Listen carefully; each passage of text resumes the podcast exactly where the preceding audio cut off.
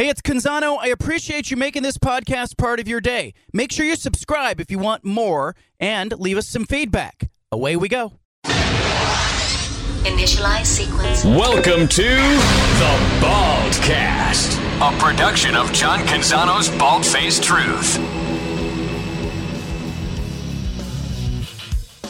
Our guest, Scott Rueck, he is the basketball coach, Oregon State women's basketball coach. Obviously, they have big games uh, tomorrow, 7 o'clock, UCLA at Oregon State. Um, on Sunday, USC at Oregon State. Two ranked teams. Oregon State now 11th in the AP poll, playing number 9 UCLA tomorrow, number 10 USC on Sunday. It's a big weekend, but Scott Rueck, let's start with golf. Um, your son has uh, he's on fire right now.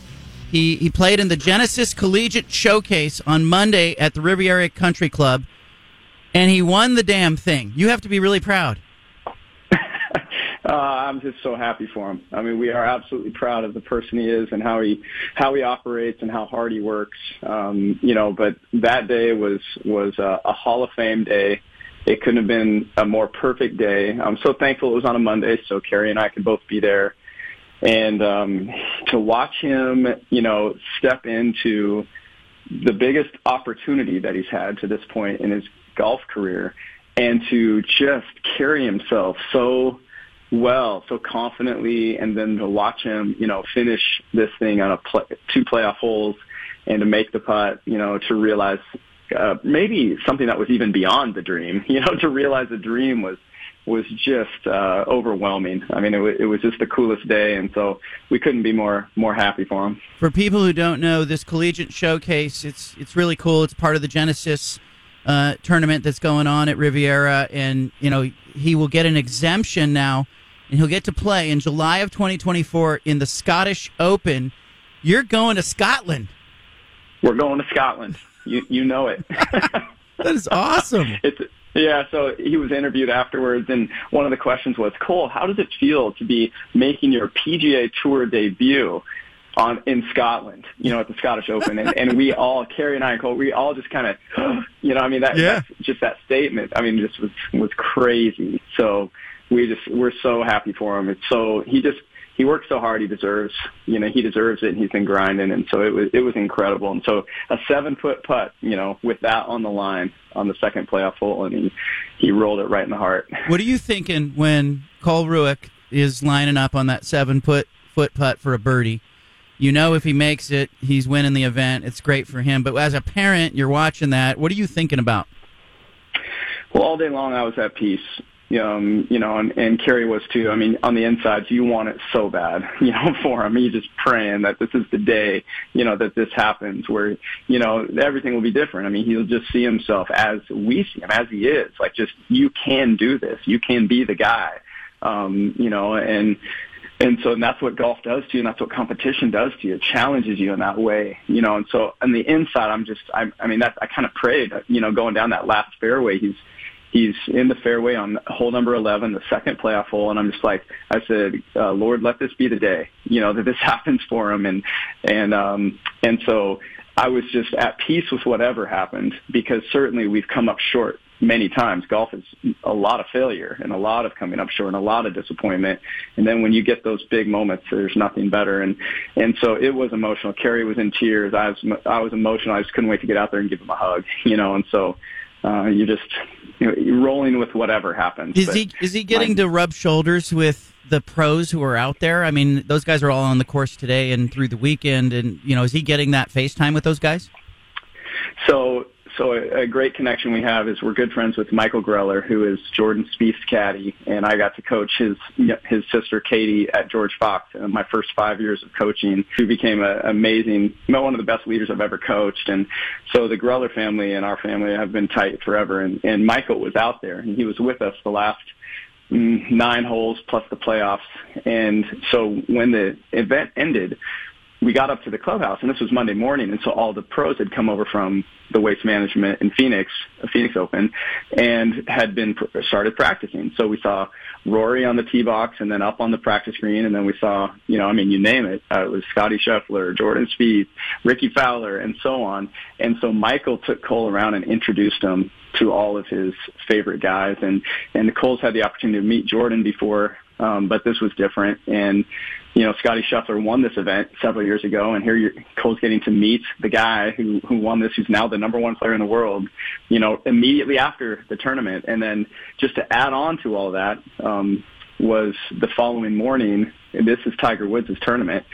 Tiger wasn't out there that day, but the next morning, Michael sent a video um, from a practice round, and, and it was Tiger congratulating Cole, and, so and said, cool. you know, congratulations, can't wait to see you out here next July, July 11th through the 14th, Scottish Open uh, uh, coming up. So that will be amazing. Um, yeah, does that rule him out for the BFT Foundation Celebrity Golf Tournament? We'll have to find out. Maybe we'll have to schedule around that and get Cole Rueck on the course again. Might have find another date. Yeah, uh, really. we, had a, we had a great time. How did he get started in golf? Like, were, are you a golfer? Is Kerry a golfer? How how did he get interested? I love it. I love it. Um, you know, my dad kind of played everything. Golf wasn't his number one, but he put a club in my hand when I was a little kid. And my grandpa Jameson, my mom's dad, uh, was a member at Rose City in Portland forever. And so it was Grandpa Jay's favorite game. And he taught me, and, and uh, I loved him, and he loved golf, and so I loved golf too. And I just, um, it's actually the only thing I do right-handed because my grandpa taught me on his clubs, and and so um, because I I just love what that game does to you. I love how hard it is. I love what it does to your mind. I love that you have to conquer yourself to have a chance. And um, so I've loved it forever. And so the second goal was was uh, you know, we, we started playing catch. I'm like, this guy has great hand eye. He's got great mm-hmm. touch. We've got to put a club in his hand because he's going to have a great short game. And, and he just fell in love with it. He loves numbers and he has the personality made for the game. So it was just a natural fit and it's always been his number one. And so we started young. Yeah. I mean, and this is just the second time that a Mountain West Conference golfer has won the event. Um, uh, you know, Scott you got to be really proud of Cole, obviously, and you know, and everything he's been through. That a lot of parents listening to this are balancing youth sports and trying to keep it fun. We talk about this a lot, like trying to keep your kids want to come back. How did you keep golf fun for Cole? I never one day asked him other than to play with me. Um, if you want to go, if you want to come, um, I've never asked him to go play. He he just that was what he did and he drove it. And so we supported what he loved and what he wanted. By chance it's also what i love. Um you know and i just always have seen that it's kind of like a, a silver lining in it. Um but i i had some real candid conversations. I said i i want you even though you know i love this game and i love watching you compete in it i never want you to play this game for me ever. I said I it won't I won't change one ounce what I ca- how much I love you or care about you you know, if you were to say, I never want to play golf again, you know, and so it is really, it's his game and we have supported him the best we can in it. And I think that's the key. It was never about us. Love that. It's great advice. Scott Rueck is with us, Oregon State women's basketball coach. You guys are getting a little love, not a lot of love. They uh, have moved you up to number 11 in the rankings. You'll get uh, number 9 UCLA tomorrow, number 10 USC on Sunday, both at Gill Coliseum for people who want to see great basketball be a great opportunity, especially to bring your kids to see the Beavers tomorrow night, seven o'clock, and Sunday at noon.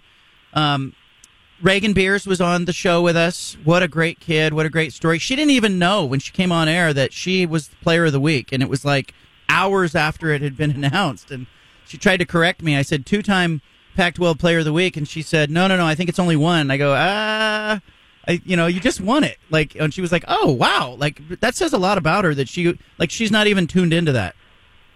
She's incredible, and that's that sums up our team. I, this team has a kind of a throwback humility that I mean, there. I'm just having the time of my life. I just want you to know that um, the the Cole situation was an added bonus, yeah. but I have been in heaven with this team this year, uh, and they are an absolute joy to work with every day. And it is that it's their humility. Uh, they love the game. They love each other.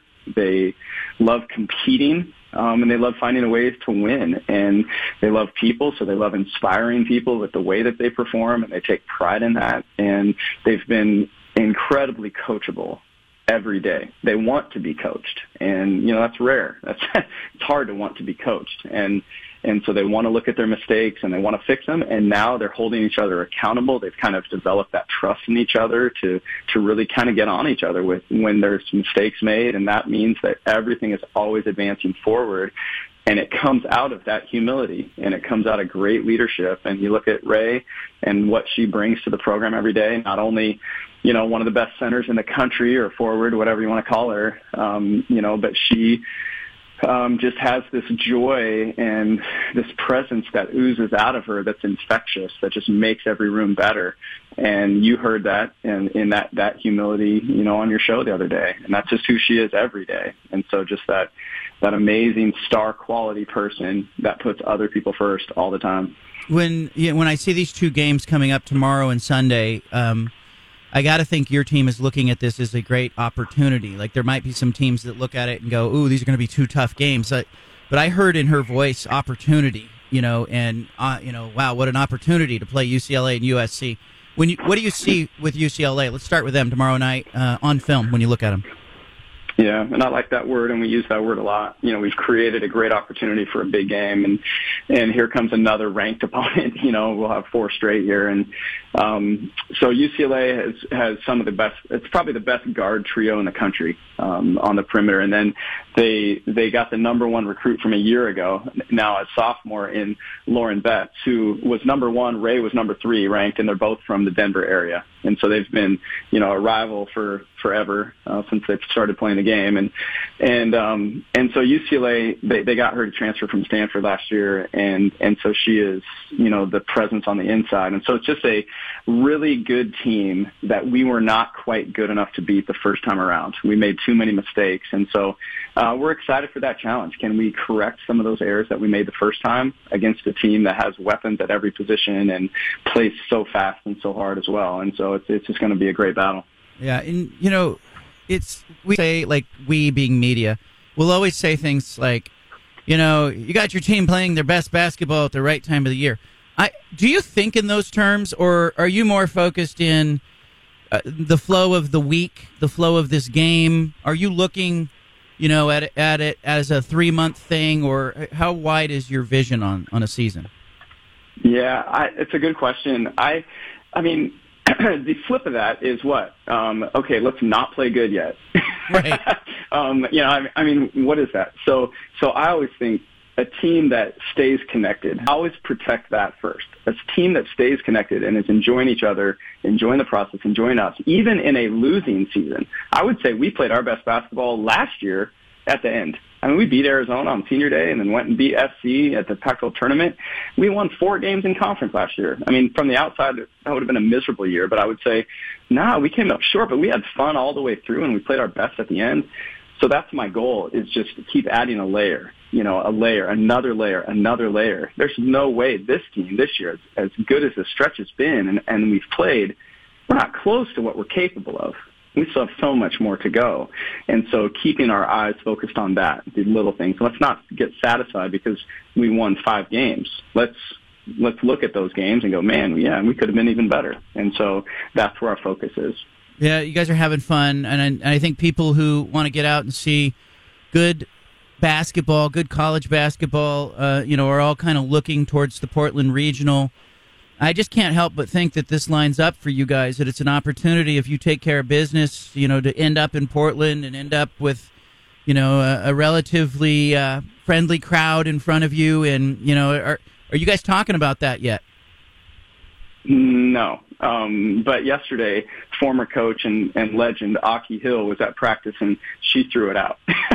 so it has been mentioned. I have not mentioned it, but Aki Hill said I dream of the Portland Regional, you know, for you guys. And, and so, okay, it's been verbalized, you know, and, and maybe the team has, but we have not talked about that. Um, you know, we've have plenty of other things to be talking about. And, um, you know, but uh, yeah, that would be, I mean, that's dreamy. What you just mentioned right there, that would be dreamy, you know, and so right now, um, our goal is to play in a way that we could host the first two rounds of the tournament. And you know, I think if you get to 20 wins, you kind of figure you're in it. Now let's figure out how to position ourselves. And the only way this is possible, possession by possession. As cliche as it is, it's the truth. It's just we got to be better this possession than that team and keep doing that.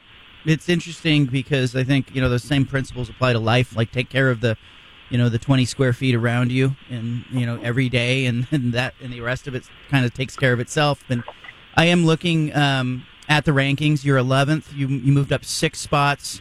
Obviously, the people voting said, "Oh, look what Oregon State's doing." You know, they're beating everybody. They're going on the road and winning. They're winning at home, and and it's been remarkable. I know that stuff doesn't matter kind of to your team. You know, you can't control who votes for you, but the overall perception of the program is that Oregon State women's basketball is is good and talented, and and that's not bad, is it?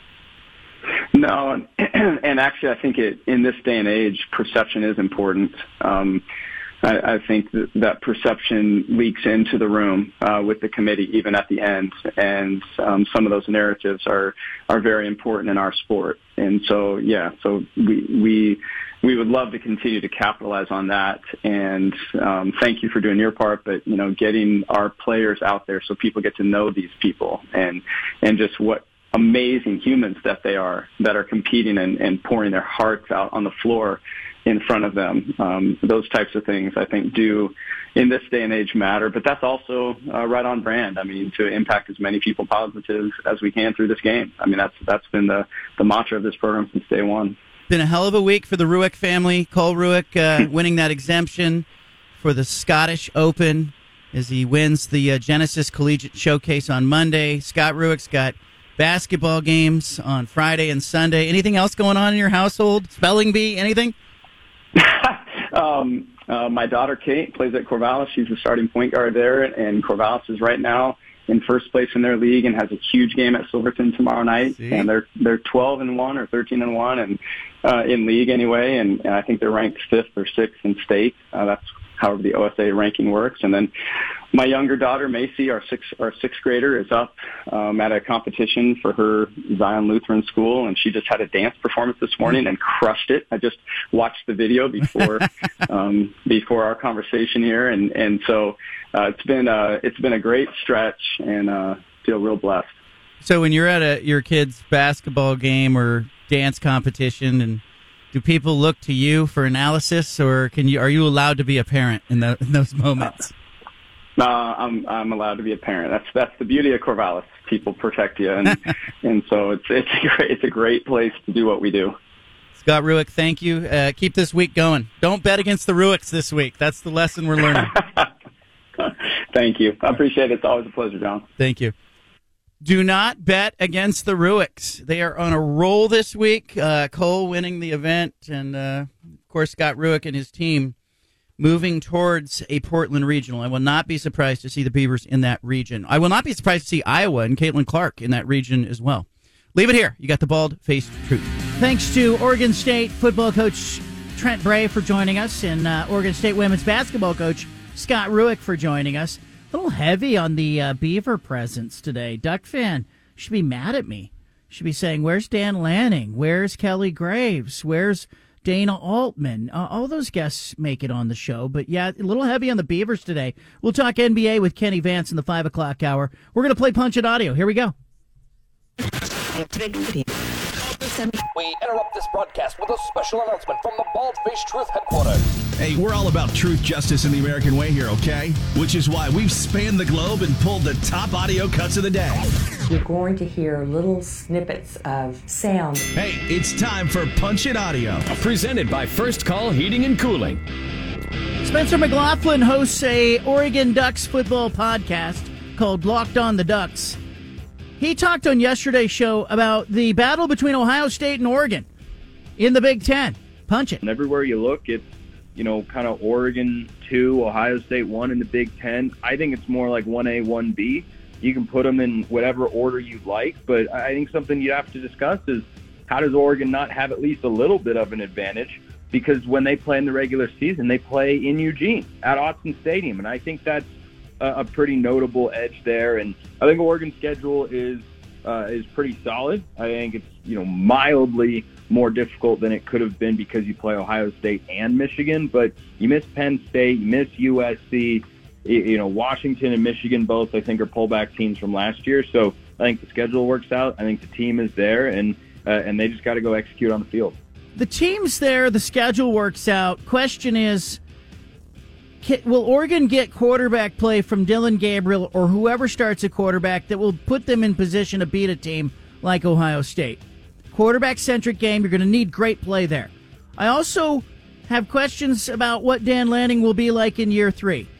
Can he take another step forward as a head coach? He should. Seems to be paying attention, saying the right things. Does he learn from his mistakes? Because these are going to be big stakes games. And if, and if we're being real, Oregon's performance in big state ga- games has not been impressive. Lost twice to Washington last season. Lost to Oregon State two seasons ago when it counted. People are going to talk about these things until Dan Lanning beats Michigan, until he beats Ohio State, until he beats a Penn State, until he wins a playoff game. People are going to say those things. And I think they're fair criticisms until we get to that point. Bill Plaschke is the columnist at the LA Times. Been critical of Chip Kelly departing to Ohio State. Here's Plaschke. Punch it. It was so. It was such a such a shameful act by him. Why? Why didn't he leave at the end of the season? Why did he wait till now? He left the program bereft of everything. He didn't. He didn't want to deal with NIL. He didn't want to deal with recruiting. Yet he stays in college football and he takes a demotion to go to a team in the same conference. It makes him look terrible. It makes UCLA look terrible. They they quickly hired Deshaun Foster, but they don't have they don't have you know the, the NIL money's not there, the recruiting's not there, their program is, is in tatters. They got to rebuild from the ground up and enter the Big Ten. No shame on Chip Kelly. I just I just thought what he the act he did was just abhorrent. He was I'm so mad at him. I like Bill Plaschke, but I don't like this take from Bill Plaschke. We're in an era where players are being told do what's best for yourself. Coaches are being told, "Hey, I'm doing what's best for myself." Schools are saying to each other, "We have to do what's best for ourselves." Why did Chip Kelly wait? Well, he didn't have an offer. Bill O'Brien wasn't gone. Ohio State didn't have a position available. Chip Kelly was out interviewing, trying to get NFL jobs, and he left as soon as he got a job that was palatable to him. I think that's why he left so late. Does it make it convenient for UCLA? Hell no. No more convenient than your starting quarterback getting in the portal. No more convenient than when UCLA and USC jumped in the portal and went to the Big Ten. Just saying. Plaschke was out front right then saying, This is the new world of college football. You got to get with it. Well, welcome to the new world of college football. UCLA didn't do enough to lock Chip Kelly down, didn't do enough in the NIL space, and frankly, might be better off because of it if you're looking for a silver lining. Ryan Gunderson, he is the offensive coordinator at Oregon State. What are they going to look like on offense? Here's Gundy. Punch it. I think we've all seen what Oregon State can be uh, in the past 25 years. It's been a lot of really good football. Um, I think with the right guys, the right players, playing confidently, we can score a lot of points, and you'll see an offense that is going to change paces. We'll go fast, we'll go slow, we'll try to keep defenses on their toes and challenge them learning the offense, but having confidence in the offense. Um, so I think th- the next step is that, uh, and that's as simple as just getting better each day and, and learning it and becoming more confident each day. We're going to make it fun, make it exciting, not to hold anything back. We're to throw all the punches and, and see what where the chips fall, but we're to leave it all out on the field. It'll be a lot of fun. Leave it all out, out on the field, says Gundy. I think uh, it's it's fun to hear stuff like that and uh, see and wonder what Oregon State's going to look like, but we're not really going to know what Oregon State is going to be on offense until we see them on offense next season. Bomani Jones says he was surprised to see Doc Rivers get another coaching job. Punch it. His teams get into the place of not being good enough, not getting over the top. but part of why that winds up happening and why I'm surprised they brought him into this situation them dudes get tired of him. Like when, like in this new run of players doing podcasts, when Doc first got that job, it was funny to watch all these cats that are now in their early 40s and see their eyes roll the ones who played for him, and how they felt about the idea of him getting the job. And that's why it's so crazy to me that he keeps getting another one because we both know this, man. Players decide when coaches are done. And I don't mean that from a coach killer standpoint. Once the players are done with you, you are done. There's no turning this around. There's no bringing it back. Once the players have had enough, you're going to be out of there. Yeah, look, uh, I, I'm not going to. Uh, the league is a league of retreads. The NFL is a league of retreads. The NBA thought that, uh, you know, the Milwaukee Bucks thought that bringing Doc Rivers back was a good idea. Sometimes these things work out, sometimes they don't. Sample size has been small, but so far doesn't look like a great move by the Milwaukee Bucks. Tiger Woods says he's having a lot of fun.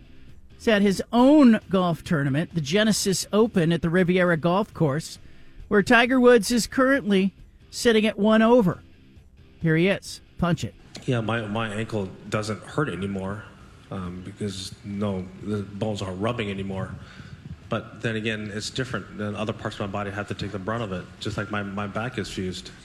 And so other parts of my body have taken the brunt over that. And you know, I have you know, two different body parts that are, are now fused. Um, yeah, it, other, other parts of the body have to adapt. And as far as the, the love, the love, I still love competing. I love playing. I love being a part of the game of golf.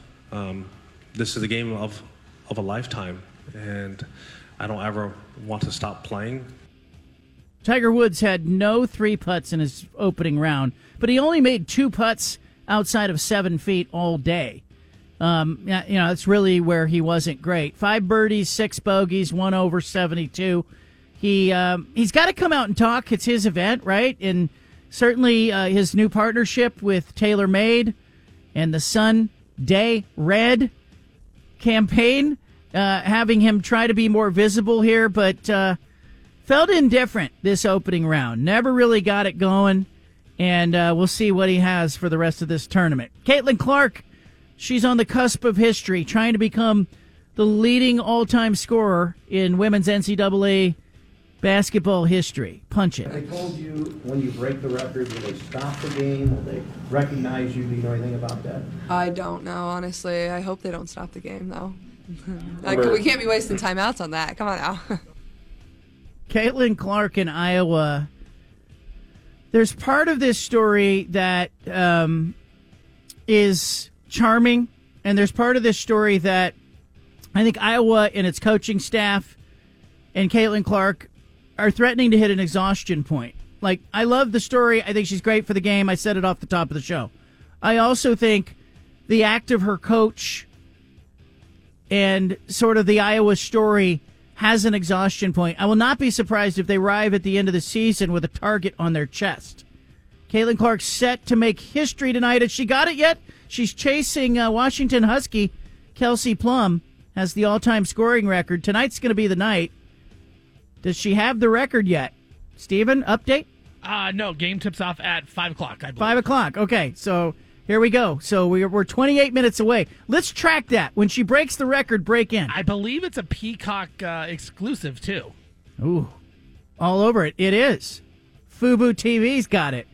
And you know it's good because it's on Fubo. All right, moving on. Kansas City Police Chief Stacey Graves giving us an update on the terrible shooting at the Kansas City Chiefs parade and rally. Punch it. First and foremost, I want to stress that preliminary investigative findings have shown there was no nexus to terrorism or homegrown violent extremism. This appeared to be a dispute between several people that ended in gunfire. During the overnight hours, we learned there are 23 victims of yesterday's shooting. One of our victims, Elizabeth Galvin, 43 years old, died. We are still learning about her but know that she is beloved by many. To her friends and family,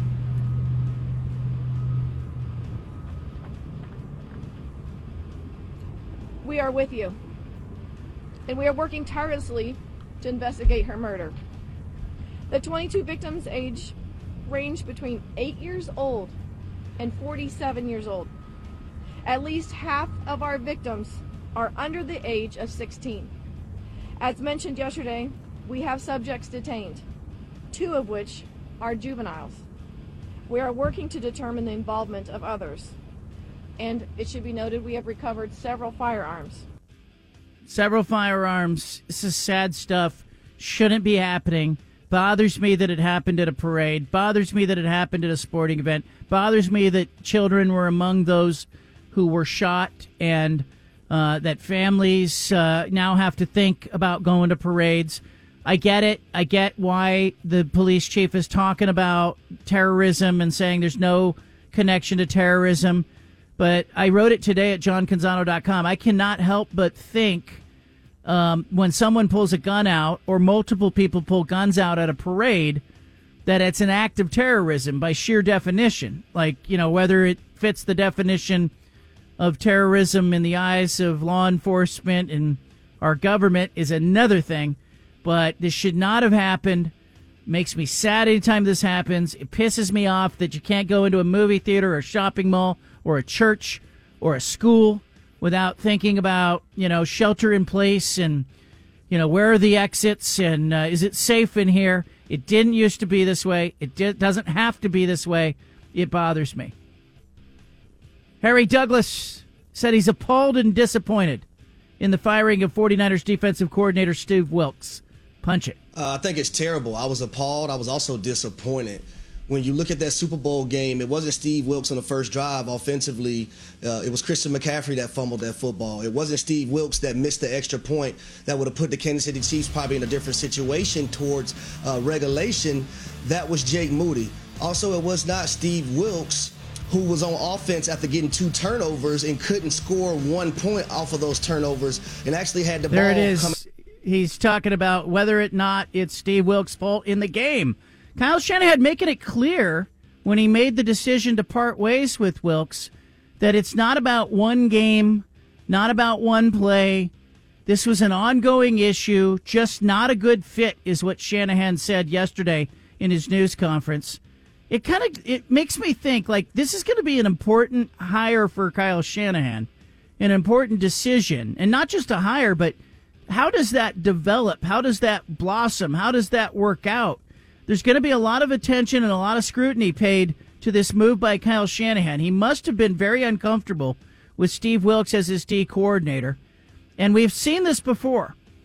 Multiple defensive coordinators leaving San Francisco for head coaching jobs with the New York Jets, with the Houston Texans. You end up with some turnover, not just uh, you know via free agency, but on your coaching staff when you have success. It it I think frankly underscores the success that the Kansas City Chiefs have had in being around the AFC title game and being around the Super Bowl and winning back-to-back Super Bowls. And you know, while losing assistant coaches and Andy Reid's staff turning over.